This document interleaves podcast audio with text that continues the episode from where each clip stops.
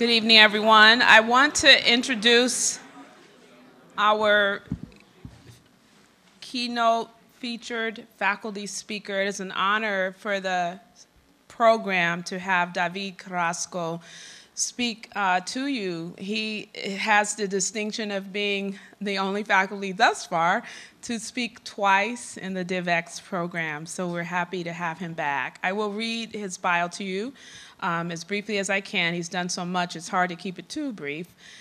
Uh, David Carrasco, Neil L. Rudenstine Professor of the Study of Latin America, with a joint appointment with the Department of Anthropology and the Faculty of Arts and Sciences, is a Mexican American historian of religions with particular interest in Mesoamerican cities as symbols and the Mexican American borderlands.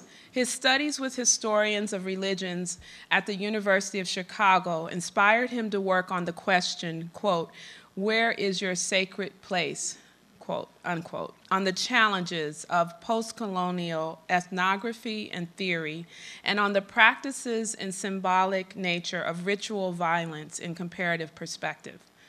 Working with Mexican archaeologists he has carried out research in the excavations and archives associated with the sites of Ticnacan and Mexico. I'm totally mispronouncing it, so forgive me. Uh, Mexico, Ticnaclan, resulting in religions of Mexico, America, City of Sacrifice, and Quetzalcoatl and the irony of the empire.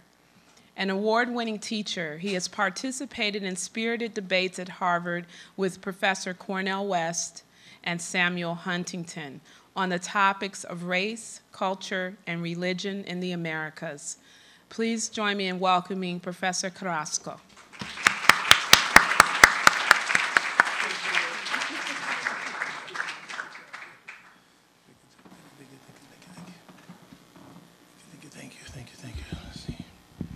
Let's see, can you hear me? Uh, if I, uh, this is a little low, but I think you can hear me.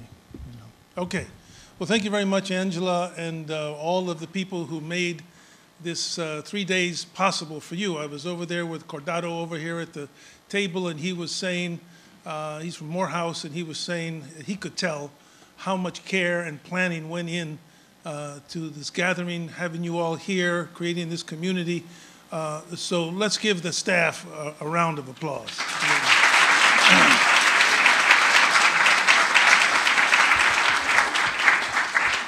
So it's also very good to be here with other faculty members. You can see a number of faculty members who've come out tonight to meet you, give you support, uh, answer questions. Uh, uh, and so uh, that's a wonderful thing to see my colleagues. And it means that they're very interested in you. Um, some of them have driven a long distance to be here. They're interested in you and um, seeing you, listening to you, finding out uh, what kind of questions and interests you have. Uh, it's also so fine to see here uh, our dean, uh, Dean David Hempton, and his wife Luann. Um, and, the support that they give. I was just very fortunate to escort them and some other uh, members of the Harvard administration to Mexico. Uh, and as a matter of fact, at the end of my talk, uh, when we get into the Q&A, I want someone just to ask me the simple question, why should I come to HDS? And I'll tell you a good story about Mexico and, and the Hemptons. I'll tell you a story about the Hemptons. And it'll absolutely persuade you this is a good place for you. Okay? So the title of my presentation is Gifts from Mexico, Revitalizing Life Through the Day of the Dead Celebrations. How many of you have had a chance to go over to the Peabody Museum and just take a peek in uh, at the, the, uh, the ofrendas that are, put your hands up higher. Let's, let's see some hands. Okay, there you go. That's wonderful. So some of you have already had a chance to see how Harvard University, uh, through the Peabody Museum Anthropology and the Harvard Divinity School, is celebrating the Dia de los Muertos as a way of trying to educate uh, the Boston and Harvard community about these gifts from Mexico. Now, let me say a little bit about the first word in the title gifts. because the fact of the matter is, we live in a society that, especially for the last couple of years, does not associate the word gifts with Mexico or Mexicans. Mexico and Mexicans are associated with walls, they're associated with criminality, they're associated with illegality, they're associated with just immigration. Uh, and nobody really thinks today, except a few of us, that Mexico also has gifts and brings gifts and has already contributed many gifts to the way in which the new demography in this country is leading to a better democracy, which is an uphill battle for sure. Uh, and what I wanted to do is to, to talk about this notion uh, of, of gifts from Mexico. Uh, and let me see if I can work this right. Um, and by beginning by, by showing you this very attractive, famous mural by the Mexican muralist Diego Rivera. Um, and this is a scene that he painted uh, uh, that the whole mural itself gives a panoramic history of, uh, of Mexico from the pre-Columbian period through the colonial period, uh, through periods of slavery and anti-slavery to independence, to the revolution, to today. And what you see here uh, is a sense of the Mexican diversity. There, uh, that circle is around the, the dictator Porfirio Diaz, and in the middle, we have the symbol of, of death uh, this is a, a figure uh, that has become very popular in Mexico and among Mexican Americans. Uh, this is La Catrina. She represents death, but she represents a kind of sense of humor that Mexicans have about death. If you look at her closely, you'll see she's a fancy dresser. Uh, she's got this great hat and this outfit, and Mexicans have created this figure because she represents those Mexicans who really wanted to become French. Okay? And uh, so they went into it because during the first couple uh, decades of the 20th century, there was a, a great romance between Mexico and, and Paris and France. Uh, if you go to Mexico City today, you'll see that the main, the main avenue uh, is the Paseo de la Reforma, and it's actually a copy of the Champs-Élysées. Uh, and it's not a bad copy, let me say. Um, uh, and the, the, person up in the right, he, the, the first person I showed you, he's the one. He's the president that made this French thing uh, take place. So what Mexicans are saying here with La Catrina, uh, that's her name, is they're saying, look, it's okay if we Mexicans want to be somebody else, uh, but you're going to be dead too. Um, and you're going to end up this way. We're all uh, in this kind of situation. So there's a sense of humor about it.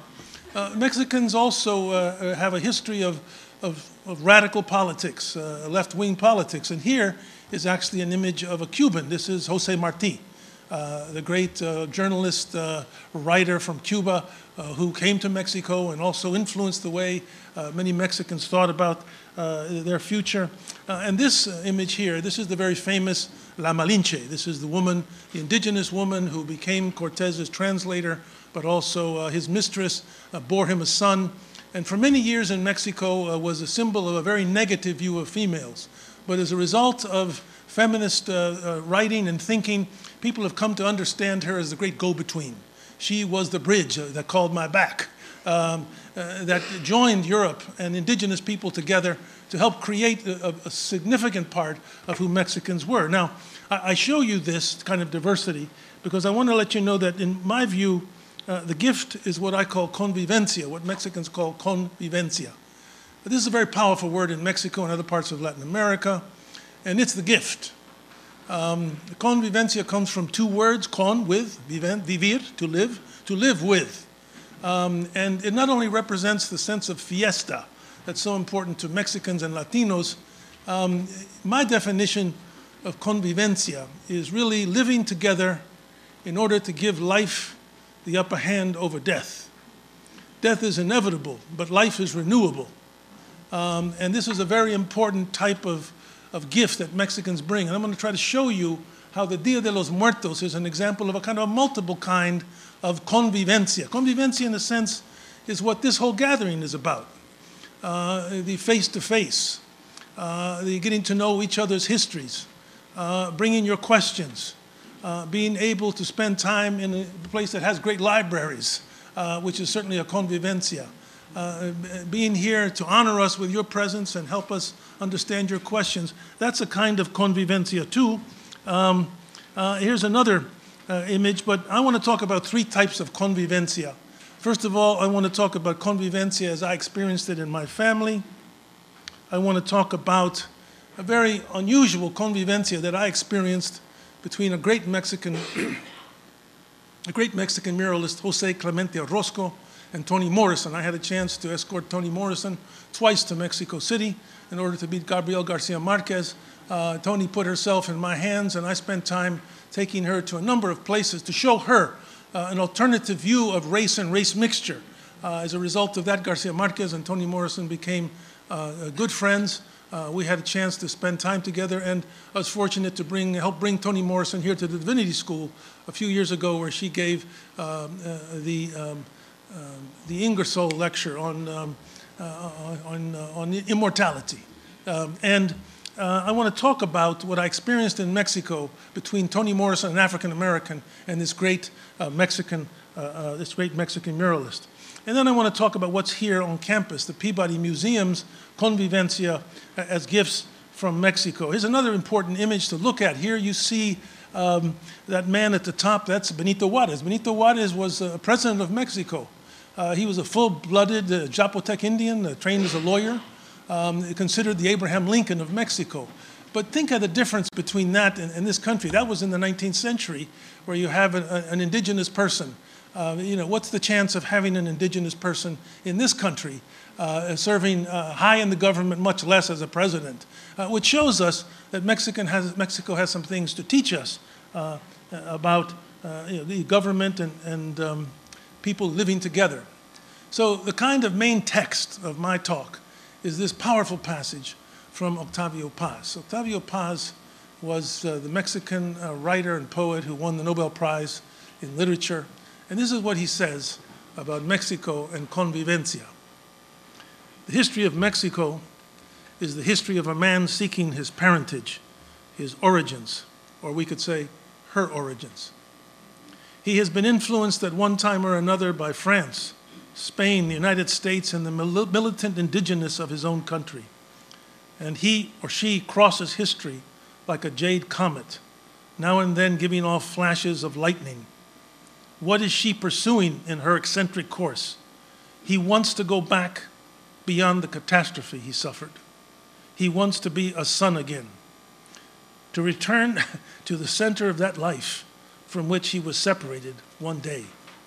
Was that day the conquest, independence? Our solitude, our Mexican solitude, has the same roots as religious feelings. It is a form of orphanhood, an obscure awareness that we have been torn from the all and an ardent search, a flight and a return, an effort to reestablish the bonds that unite us with the universe. That's part of the search of convivencia, to reestablish those bonds that not only relate us with nature, um, but also with society, with individuals, uh, with cuisines, uh, with the diversity of the world that we've always lived uh, within but tried to deny. So my family convivencia, just tell you a few things about me. Uh, my grandfather, Miguel Carrasco, built a school here at the American Smelting and Refining Company in the 1920s. And he built this school for Mexicans, uh, what we now would call the undocumented Mexicans, but at that time nobody cared. This was a school for these Mexicans to learn the trades so they could uh, be able to not only earn money and uh, support their families, but in my grandfather's uh, philosophy about this school, which was called the Smelter Vocational School. It's there in the desert. Got to understand these, many of these Mexicans are desert people. Uh, the idea of the school was not only are we learning in order to be able to learn a trade, but you're here also to become a better citizen. Not only a better citizen, but this is a way in which we can try to bring about social justice in our community. That was always the meaning of my grandfather's school. And so I grew up with that because my grandparents, in part, raised me uh, here's my grandparents, my grandmother Carlota and my grandfather Miguel. You'll notice that my grandmother has very dark skin. My grandmother uh, was part indigenous uh, from the Copper Canyon. Uh, she came out of the Copper Canyon during the Mexican Revolution, met my grandfather at the border, uh, and she was the favorite. She helped raise me and all of the grandchildren. We loved her, and we noticed that she had this beautiful skin. And we used to always uh, marvel at her skin. And we, we asked her one day, Abuela, uh, what's the secret, you know, of your skin? And she said, oh, I have a secret ingredient. And we said, well, what's the secret ingredient? And she said, well, come over here and I'll whisper it to you. So we all leaned in, uh, and she said, the secret ingredient of my skin is prayer, prayer, prayer, and good cosmetics. And, uh, you know, and, and in learning this from my abuela, my grandmother, who I was close to all her life, on the one hand, this idea of prayer, which was very important to her, this taught me as a child that, you know, there was important to be, uh, to, to think of your life in this world as related to things that also were not made by humans. Uh, that there was, uh, there was God, there were saints, uh, there were angels, there were spirits. There was all kinds of beings around who could be brought uh, into alliance. And that's a kind of convivencia uh, that she first taught me. But there was also the cosmetics. And I thought about that a long time. I had to think about that a long time. And I realized, or I took it to mean that, uh, you know, this had to do with technology, the technology of the face uh, how to bring your face into full view so you could be face to face with other people. And so I always thought of this kind of combination as something I was trying to do, uh, you know, in my life.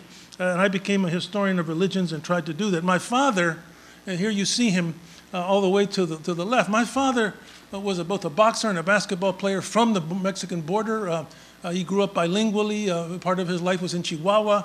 but my father was uh, the first, check this out, my father was the first coach in the nation's capital to recruit African Americans to play in public sports in Washington, D.C.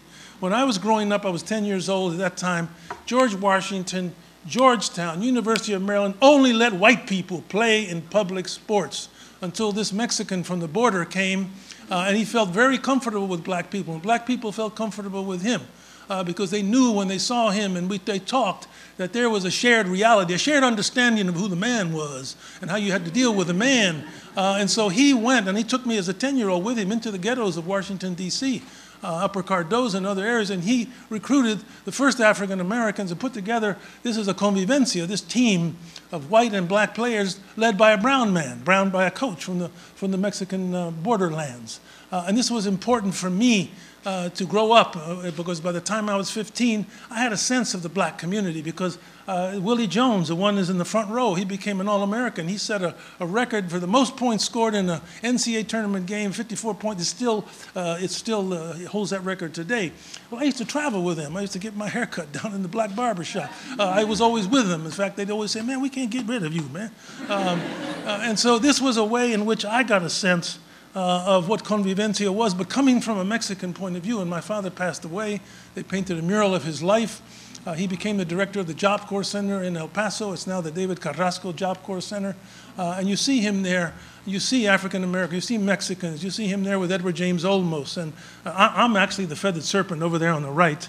Uh, that's me, uh, and so forth. And so this was the kind of convivencia that I grew up with that prepared me as a Mexican American uh, to, to enter into the life stream that I've entered into. And what I'm trying to do here is to show you a model that's called existential anthropology, something that's very strong here in the Divinity School. Uh, where your own life story matters uh, as long as you put it within a, a, sense of critical, of critical analysis and thinking and expression. So the convivencia that I wanted to start with is that. The second convivencia has to do with Jose Clemente Orozco's mural. Uh, and Toni Morrison, uh, who spoke, gave a lecture in front of this mural. Now take a look at this mural.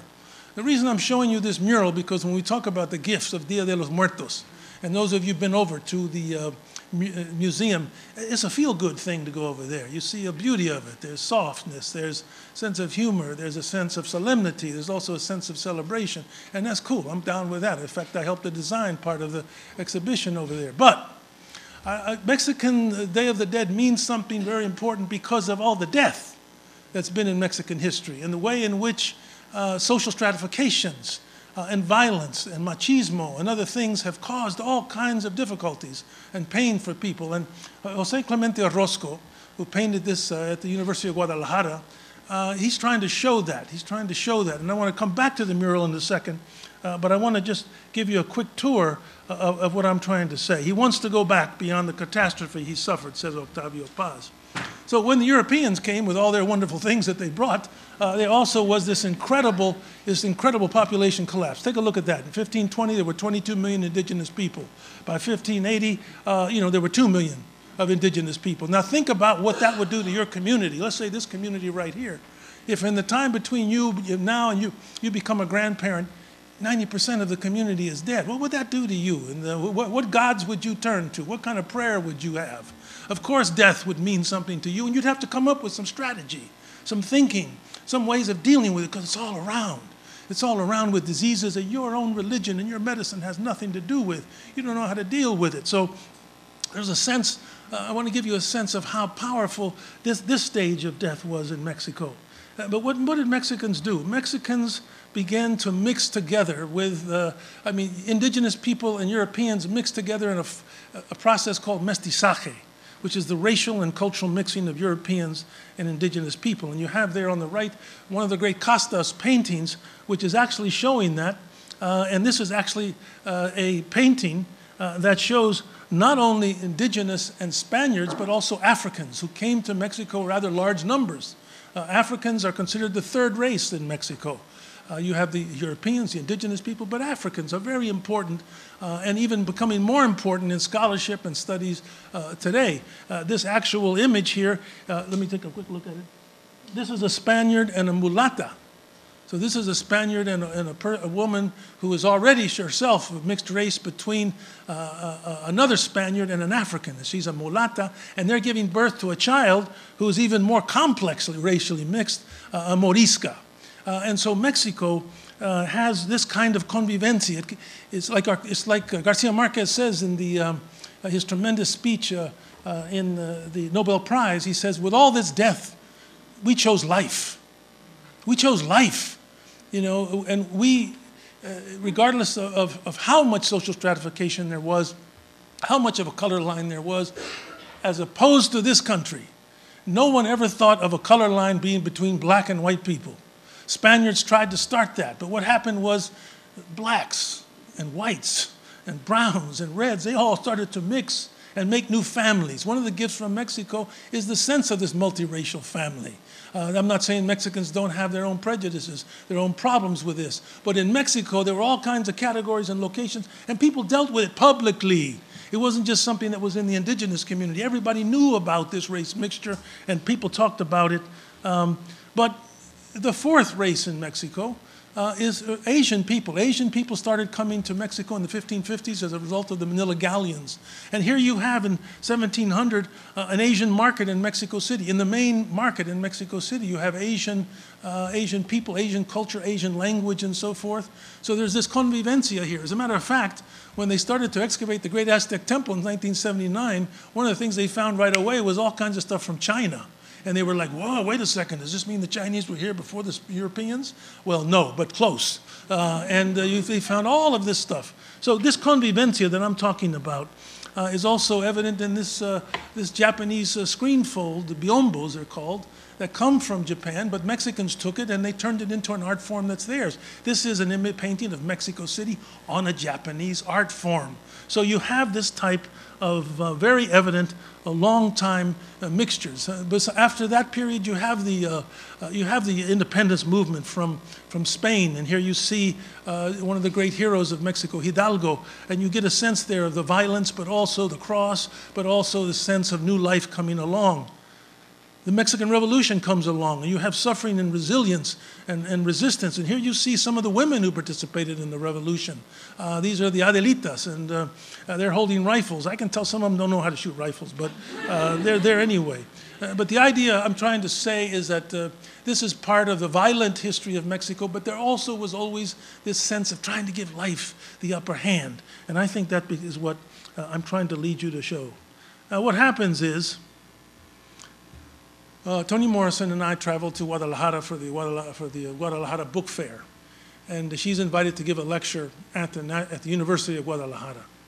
Um, and uh, we arrived there, uh, and we go into the hall, and this is the. This is what you have to lecture in front of.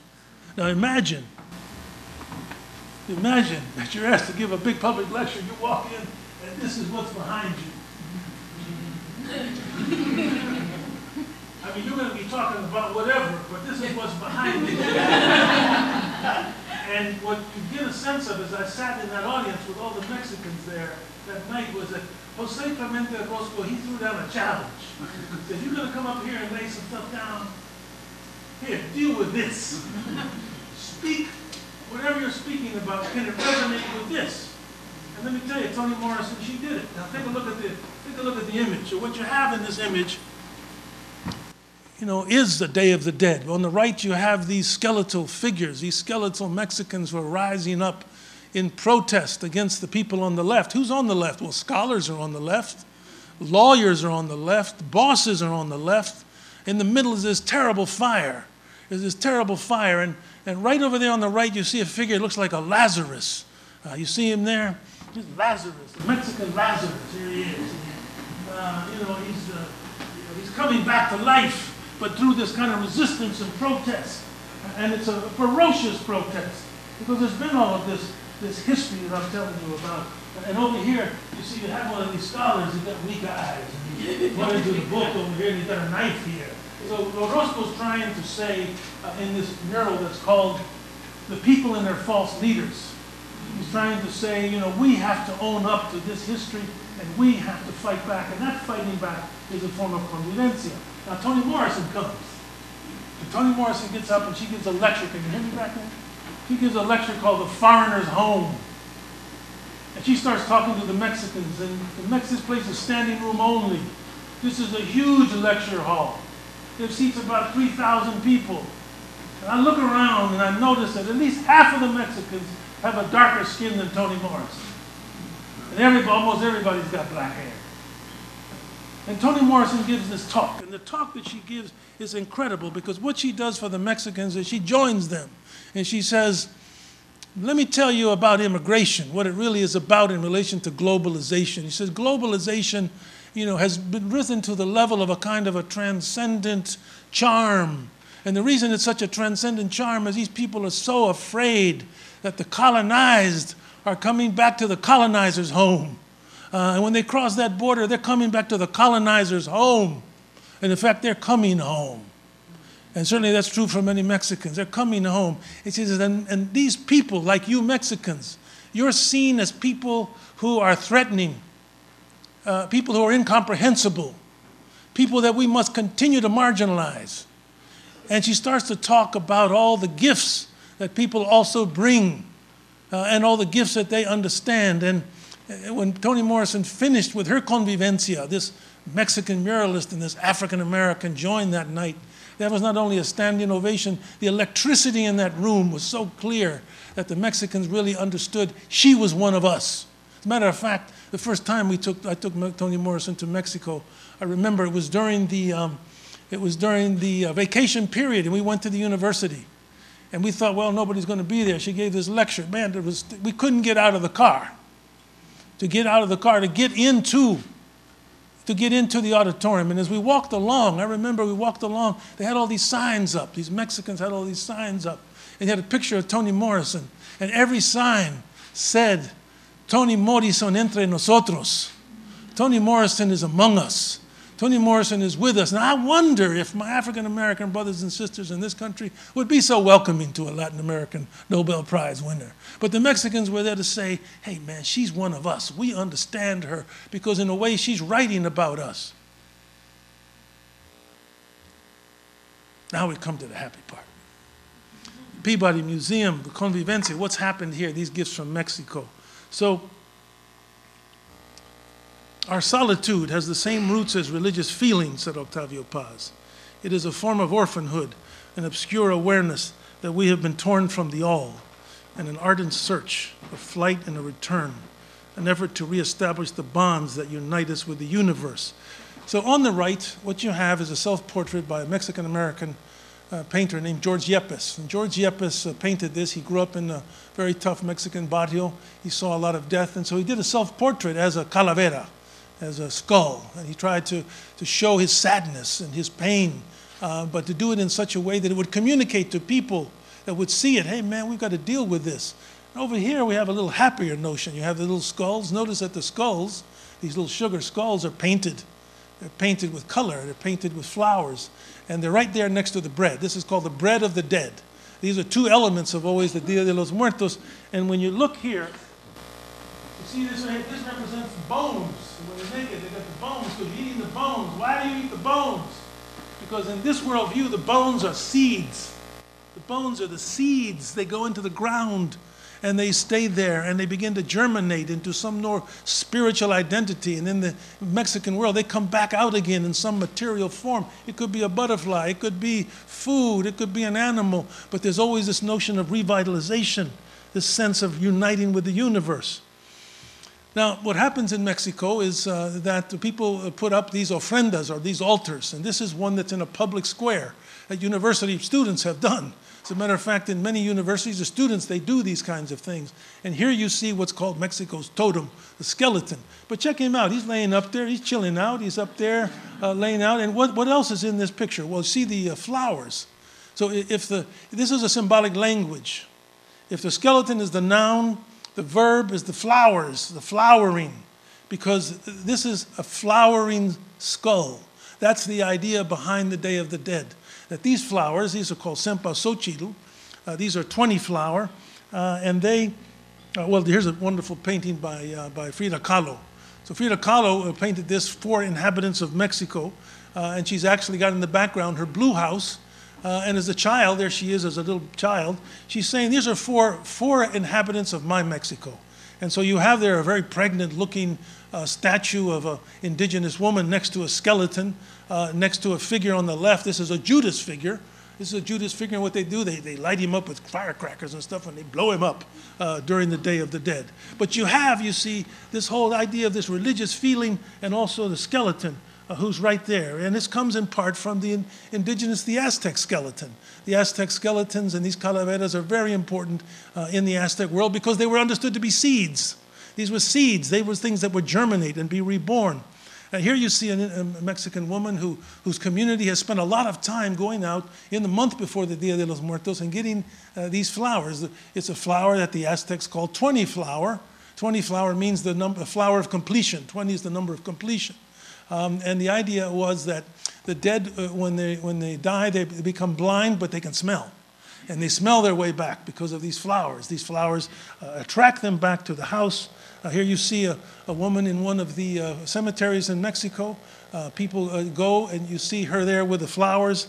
Uh, she's got her rebozo on. People are preparing for the long night of the Day of the Dead. And, and what happens is people go and they don't just make a half hour visit and put some flowers down and pray. They go there for hours. I've done this in Mexico.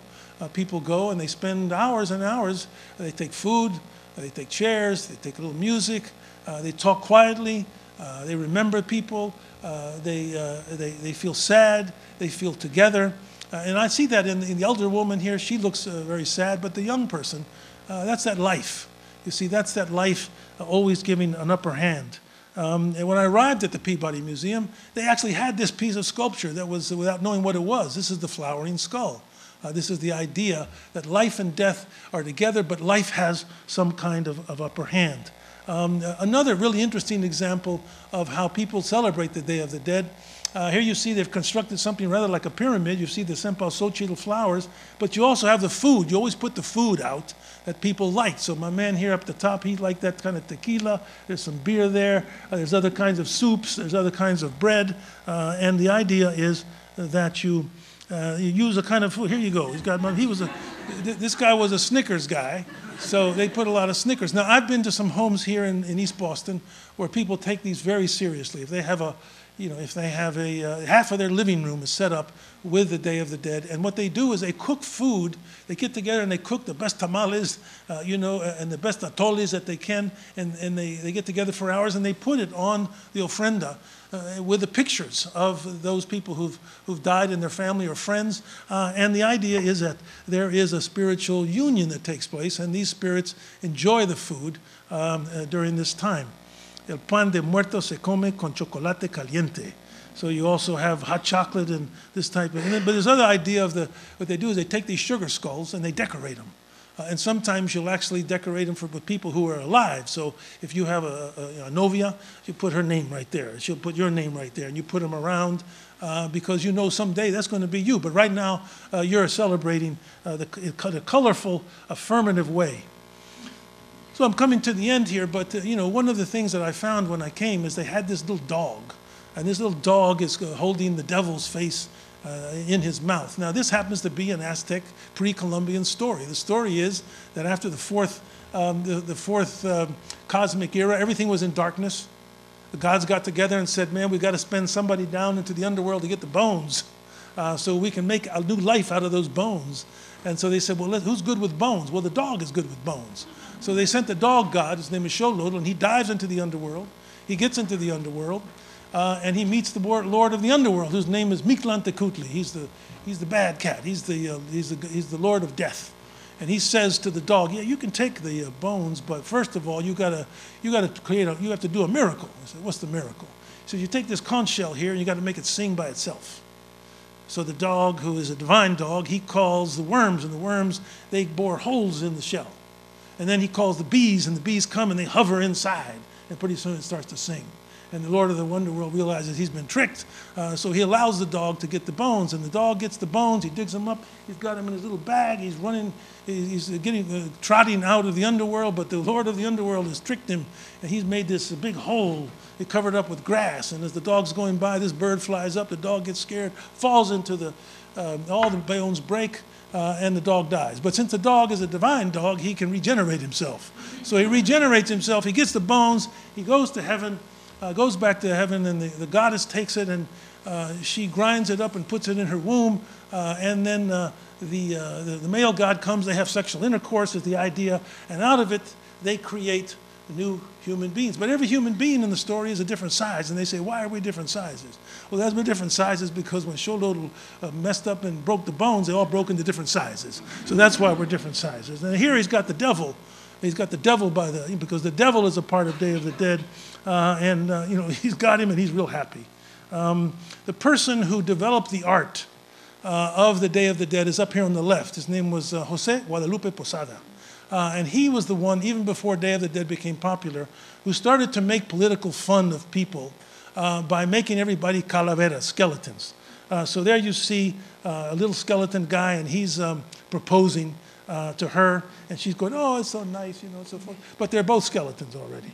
Uh, and you see on the on, on the left, they're having a, a fiesta, a party, but you know they're already skeletons. And on the right is the revolutionary, uh, and the, the two figures that have become so powerful uh, all over uh, Latino communities here and certainly in Mexico are these two figures, La, El Catrín y La Catrina, and both of them are these Mexicans who are trying to be something else. They're trying to be, you know, French. They're trying to be so upper class. And you see her with her fancy French hat.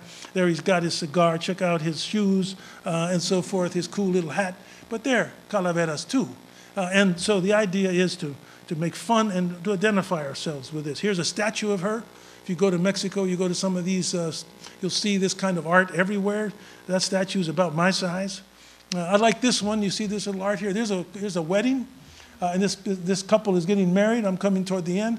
And uh, she, um, uh, it's a Swiss chalet. I like it because the words say, make sure you have a Swiss watch so that you can be on time for your last appointment. So, they have the kind of thing. Now, he, he wants to be a son again to return to the center of that life from which he was separated one day. So, one of the things that we've done here in the Divinity School is to form a relationship with an artist named George Yepes. And George Yepes painted this uh, figure called the Caballero Aguila. And this was to inaugurate a new lectureship in Mexico that the Divinity School, under the leadership of David Hempton, uh, is part of the inauguration of. The first time in the almost 400 years of Harvard that there's a lecture series named after a Mexican. Check it out. What's wrong with this place? It's finally catching up. Uh, you know, I was the first Spanish surname uh, professor in the history of the Divinity School, 150 years. Uh, uh, two, 200 years. What's going on here? Well, you know, now we have others here uh, who are also Spanish surname. Uh, and they're doing great work. So here you have George Yepes painting the sun in the form of an eagle warrior who's rising above Mexico City. And that figure over there on the right, that's Eduardo Matos Moctezuma, who the lectureship is named after.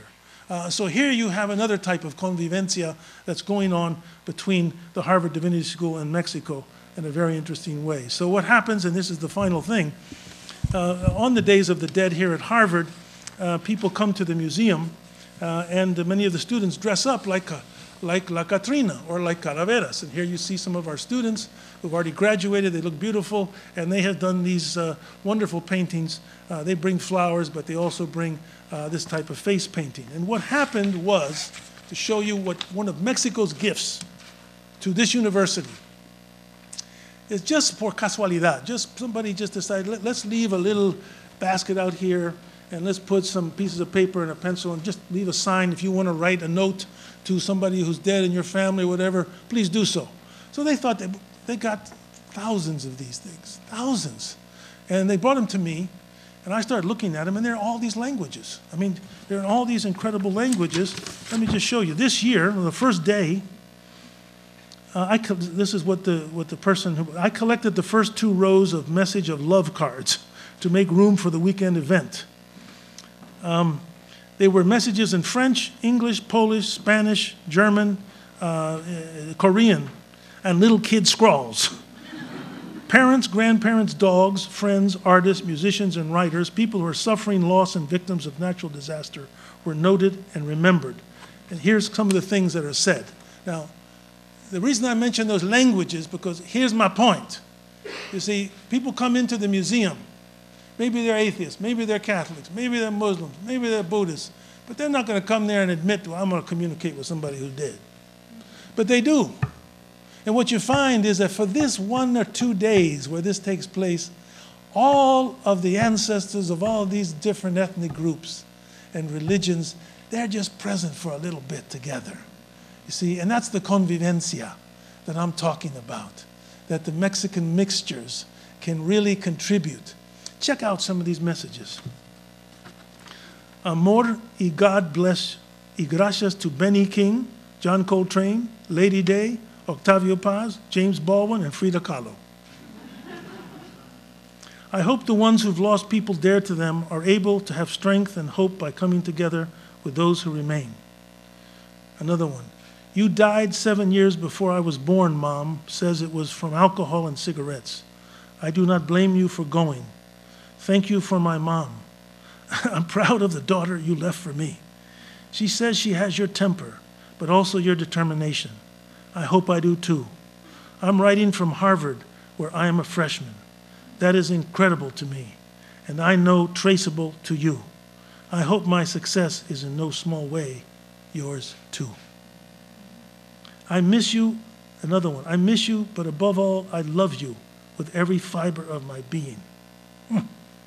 To my mother and all the mothers, thank you for everything, for existing. Grandpa, I'm sorry that my Spanish was never good enough to have a deep conversation with you. I wish I could have known you better. Your actions and love showed that you were a great man. You taught my father so much. Thank you. Another one. I hope your journey is smooth and the afterlife full of the love and tenderness that you didn't get in this life. Another one. You would love this event.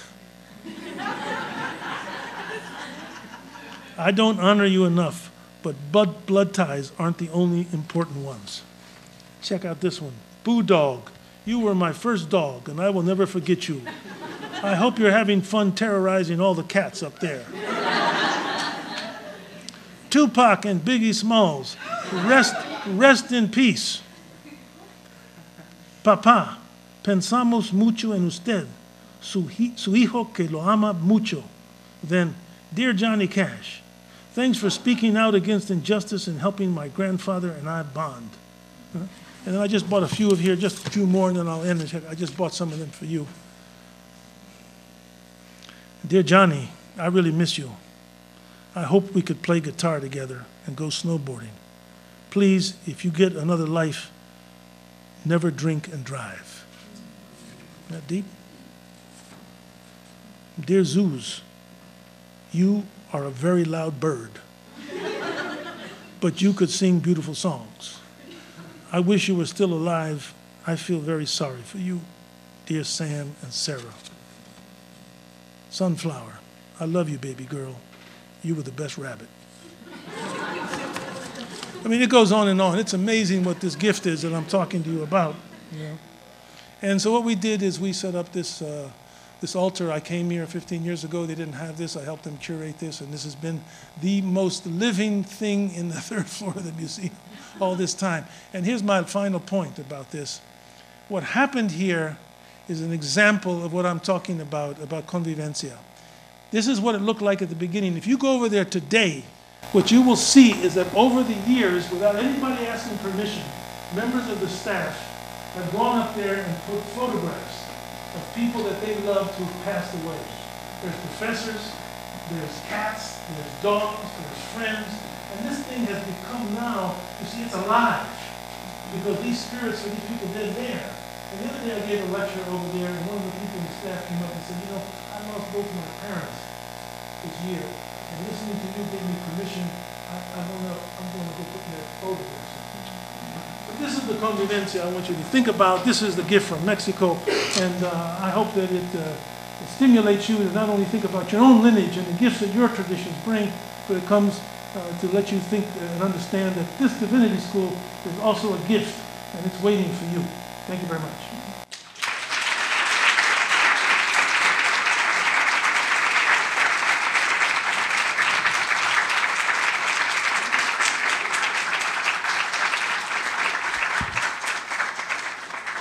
We ha I know I went a long time, but I think it was worth it. We have a few minutes for Q&A. Uh, uh, this is the last painting that Frida Kahlo did called Viva la Vida. So who's got a question? Yeah, um, my name is Ana del Castillo, and I go to Tufts University, but I'm from Mississippi. Um, and I have a very important question for you, and it's why Harvard Divinity School? There it is. Okay, look here. Let me tell you why. So this is my story about why you should come. There's many reasons, but one of them is the dean. Okay? Now the dean, you see, I'm here with the dean uh, and Luann in Mexico City, all right? And, and what, what it is about the dean in the school is it's going to bring the best out of you. Now take a look at this picture. See, this is how the dean brought the best out of me. So we're at the Virgin of Guadalupe's place, and there's the dean and, and Luann, and I'm trying to talk to him, see? And I'm trying to persuade him. And you see, I- I'm making a gesture, and look at him, he's not convinced at all. He- he's not convinced at all, see? So, so I decided that, you know, the dean has hardly ever heard me speak, you know, but I've heard him speak. And the reason that I hear him speak is I love to hear him speak. He's measured, he's soft, he's got that Irish thing, you know, uh, and it's good. Well, he's heard me speak, but I'm just saying, I'm trying to hear. So check it out. So I, I, he, challenged me to really go, see? So I had to go dramatic, and you see, he's pulling out the best of me. This is what the school's to do for you. You see me there? And, but he's still looking like, I don't get it, man. What, what is it? I don't get it. I don't get it. You know, it's still like, look at him. He's like, I don't get it, man. So now I'm really going, see? Uh, so I'm really throwing my emphasis. I'm really throwing my emphasis. And you get a little glimmer in his eye, but not much. I mean, I'm, I'm, I'm doing my best. He's bringing the best out of me, this dean. See? He's bringing the best out of me. Uh, and and uh, now he's joining me in the focus. I have made some progress.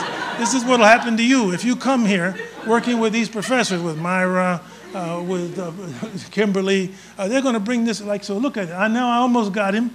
I almost got him. And, and so, look, he, I got him to pivot.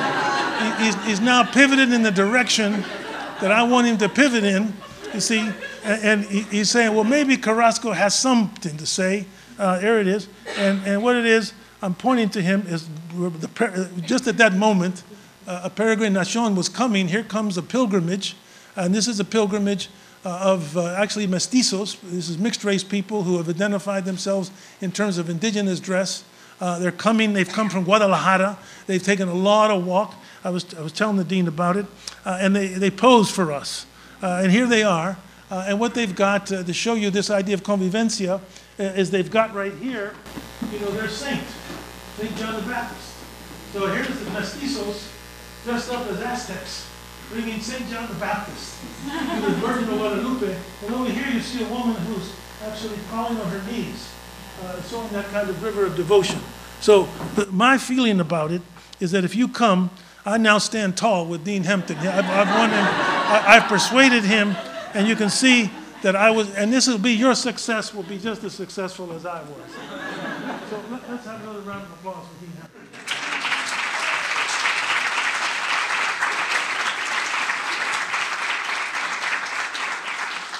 I'm really glad you asked that question. so I think that I've sort of tried to exemplify why, what, what is good about because what you see in me is, is I'm just parts of many other people in the faculty. And I think that uh, the other reason to come to this place is that you can help it grow.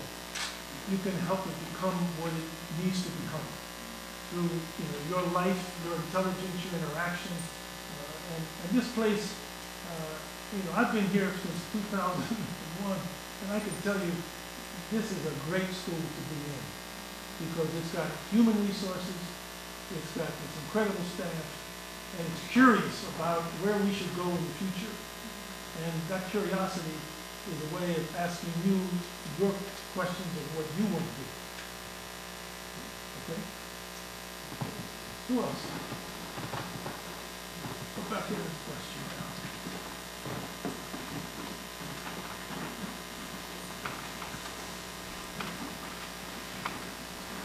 And- And maybe, other people here can ask, answer the, respond to the question as well. Go ahead. Hi, my name is Rita Rodriguez. I'm from San Antonio, Texas. And I was just wondering, um, I've only recently come to understand my identity as a first generation and Chicana. Um, and I wonder how HDS can help me understand, and each of us understand our identities and how we fit, and how um, each of us are unique to this program. Well, in, in a way, you know, your, your question, uh, you're sort of developing into a very nice answer, response. Uh, because, you know, the, here at, at this school, in particular, this school is part of a wider university. The school, the students that come here not only get in, involved in the resources in terms of identity formation and history uh, and the meaning of geography and society and so forth, but you've got the whole university. And you can, and many of the students draw from other parts of the university. I mean, we have, in terms of the, whole question of the, contribution in the lives of Latinos, we have uh, Professor Mayra Rivera is here. Uh, and she's brought a whole new rich sense of not only theology, but sort of the history of language itself, interpretive languages. Uh, and she's here to, to respond to you. And uh, she's also now one of the leaders of the ethnic studies movement on this campus. So if you come, you bring your gifts, your questions, your new identity to us, and we also, our identity is also changing. Um, you know, as I said, I came, and then Mayra Rivera came, uh, and then uh, we've been joined by others, uh, and we want to be joined by you. Now, I know San Antonio a little bit, because I was very close to Father Elizondo, uh, and also Phillip Santos, who wrote this wonderful book about San Antonio, called Places Left Unfinished at the Time of Creation. Well, that's the Harvard Divinity School too, it's unfinished. And as, uh, you know, Carlos Fuentes said, we're unfinished projects. Uh, And in that, there's great hope, but there there has to be this kind of dialogue where, where you, who make new discoveries, study how other new discoveries have led to uh, new types of relationships and convivencia. And uh, I think that uh, this is a good place to be. Thank you.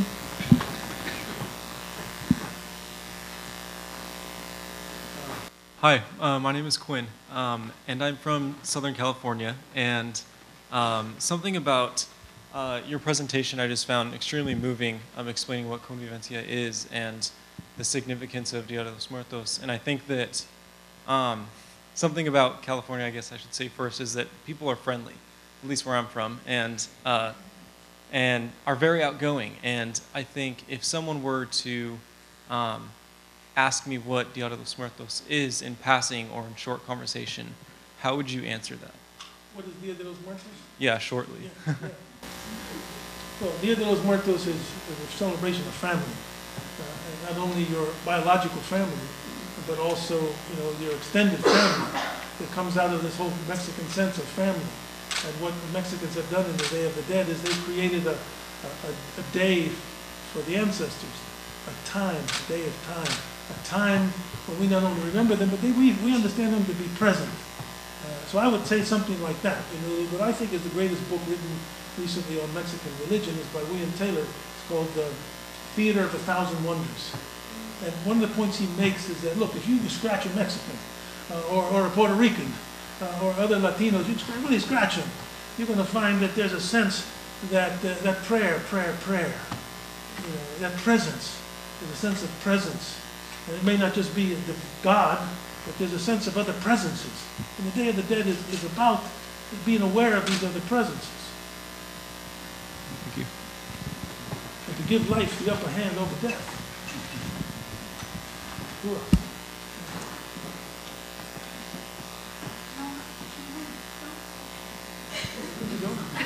Come to that.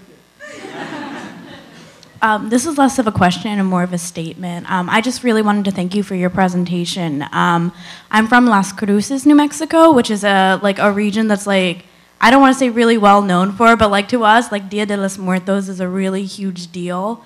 Yeah, it is. It's a huge deal to us. And as um as a new Mexican implant into Arizona, I was recently just complaining to some uh, other Latino colleagues about how like our campus doesn't really get into Dia de los Muertos, and I thought just thought your illustration of conviven- oh man, convivencia. I I don't speak Spanish well, um, but just um, seeing so many cultures just engage in Dia de los Muertos, I think that that is such a powerful.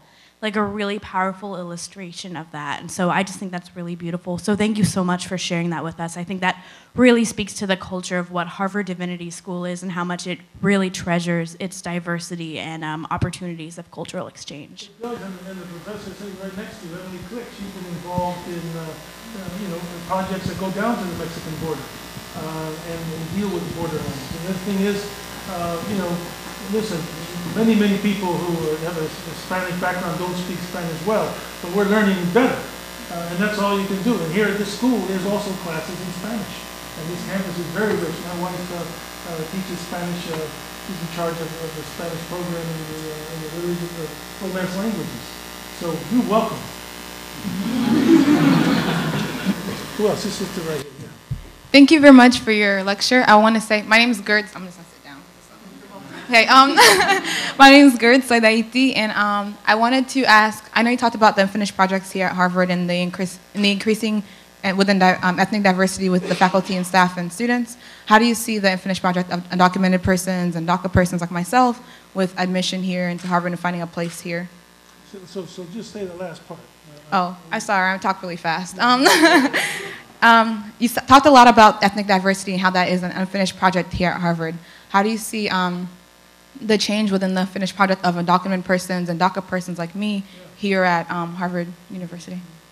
Well, I think that uh, you've come, at, you know, you've come at a good time, which is a bad time for DACA and undocumented people. But this school in particular and other parts, there's a strong movement at Harvard, a very strong movement at Harvard to, to see how we can not only receive undocumented students, but to support them here, to protect them when we need to protect them, and to find ways, you know, because as you know, you know, undocumented work, there's so many variations on the situation of undocumented people. They're not all, the- they're not all in the same situation. We have some other people here uh, who are presently, uh, you know, have been in the school who are, who are DACA. So uh, we are educating ourselves. Uh, the faculty had to educate itself, not only in this school, but in other parts of Harvard. And there's a strong movement. And it's not only a movement led, led by faculty, the students have been leading this movement. Um, and uh, again, you know, someone like uh, Professor Maya Rivera Rivera could speak to this as well. Uh, she's right over at that table. Uh, and, uh, uh, you know, she and I will stand arm in arm with you uh, and even get arrested if we have to. but it's really more about what this school can provide is, is a sense of giving you and all the students who are interested a kind of historical, cultural, and religious understanding of what sanctuary means and what it's meant, uh, you know, in a broad sense and in a specific sense. So I think that, um, you know, if I didn't feel this, I wouldn't, I wouldn't encourage DACA students to come unless I felt there's, that we got some fight back here. Thank you.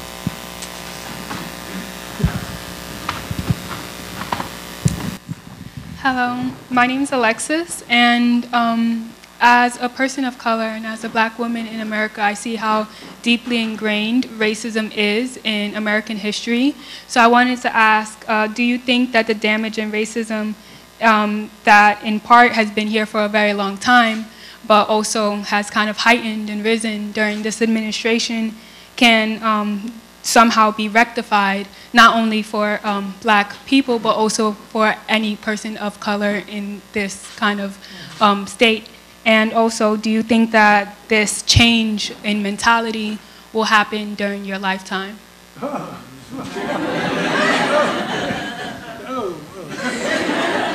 or in mine too. put on some salsa music so we can. Uh, well, I think that's a great question, but I wouldn't want to begin to answer it, but to say, no, no, we have to fight to rectify it.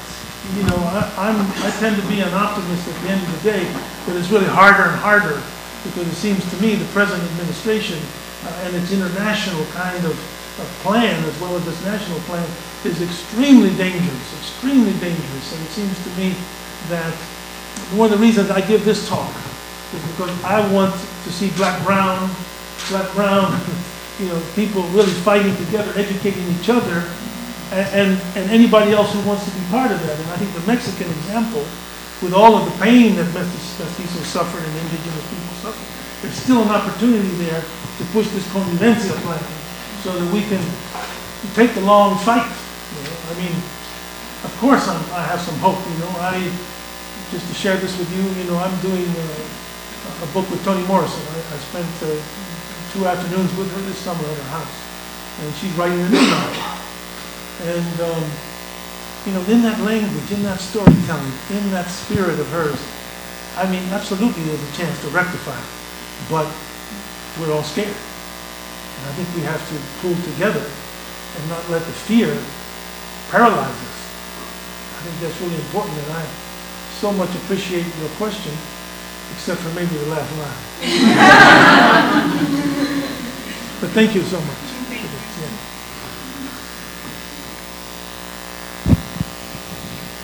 If I get another question on these Latinos, I'm going to ask Mayra to speak up over there because she's involved in this struggle here,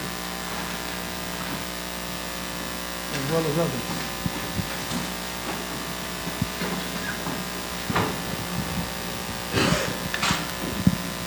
since my colleague puts me on the spot.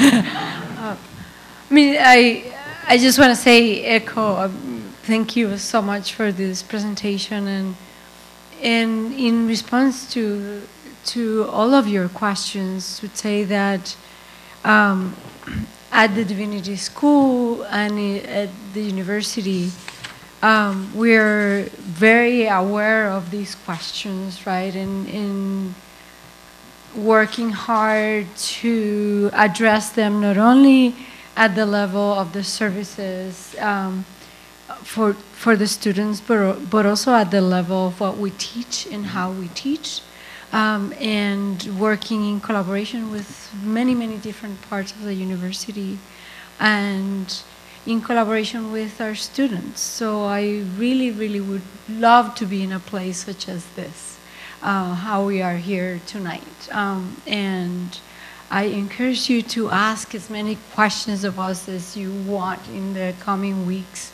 Um, and because we really, really want to explore with you the possibilities of you becoming part of this rich community.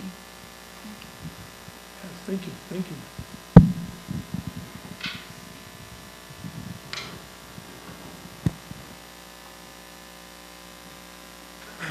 Hi again. um, so, as a young Native American and someone who experiences the struggle of having um, my identity and community in general recognized in this country, similar to Mexican Americans, I um, would like to ask how I and my Native community at home can support, um, as an ally, the Mexican American community who's dealing with a lot of the same struggles that we are. Well, you know, during, during the uh, struggle here this last year about the undocumented, um, we had a number of meetings among the faculty uh, to try to figure out the way ahead. And you know, something came to me that that, uh, that took to take place in the 60s and 70s, and that was what they call teach-ins uh, you know, protest is good, but I think we need these teachings where people would come together, you know, with representative, in this case, from Native American community, Mexican, whoever wants to come. And there's somebody there to give a good history, to give people up on what's the present political situation. And then after that, we talk about how much we want our identities to be around this. And so for Mexican Americans, Mexican Americans and Mexicans, you know, they have a lot to learn. We have a lot to learn about Native American experience and positions in this country. Um, we still have a lot to learn about uh, what African Americans have done in this country to open the way for everybody. Uh, If it was up to me, you couldn't become a citizen in this country unless you spent 15 hours with eyes on the prize. Everybody had to take it, then you could qualify for citizenship. Because the black struggle for freedom in this country, in my view, really set the model and opened the way for a lot of the stuff that goes on. It's not the only group. So we have to learn that struggle. We have to learn, there's got to be a lot of education. And out of that education comes the stages of activism. That's the way I, I see it. I mean, I was involved in, I was, I was a member of the Young Lords. Of fact, I was a minister of education for the Young Lords for a while. And that was a very tough group. We had Black Panthers and Young Lords. And what I remember about that is how much, how loud we were without knowing what we were saying. we were really loud. You know, And it got the attention of Mayor Daley and all the police. But when it came down to it, well, you know, our, our program was not really well thought out. And you need that combination, what the Pablo Neruda calls the, the, the two stars uh, of the struggle. One is struggle, lucha, and one is esperanza. And part of that lucha is education. And I think that uh, that's what we need to do. So it's been a long evening. You've been such a great group. And the dean is here. I'm still trying to press him and get what it is. So thank you much, everybody.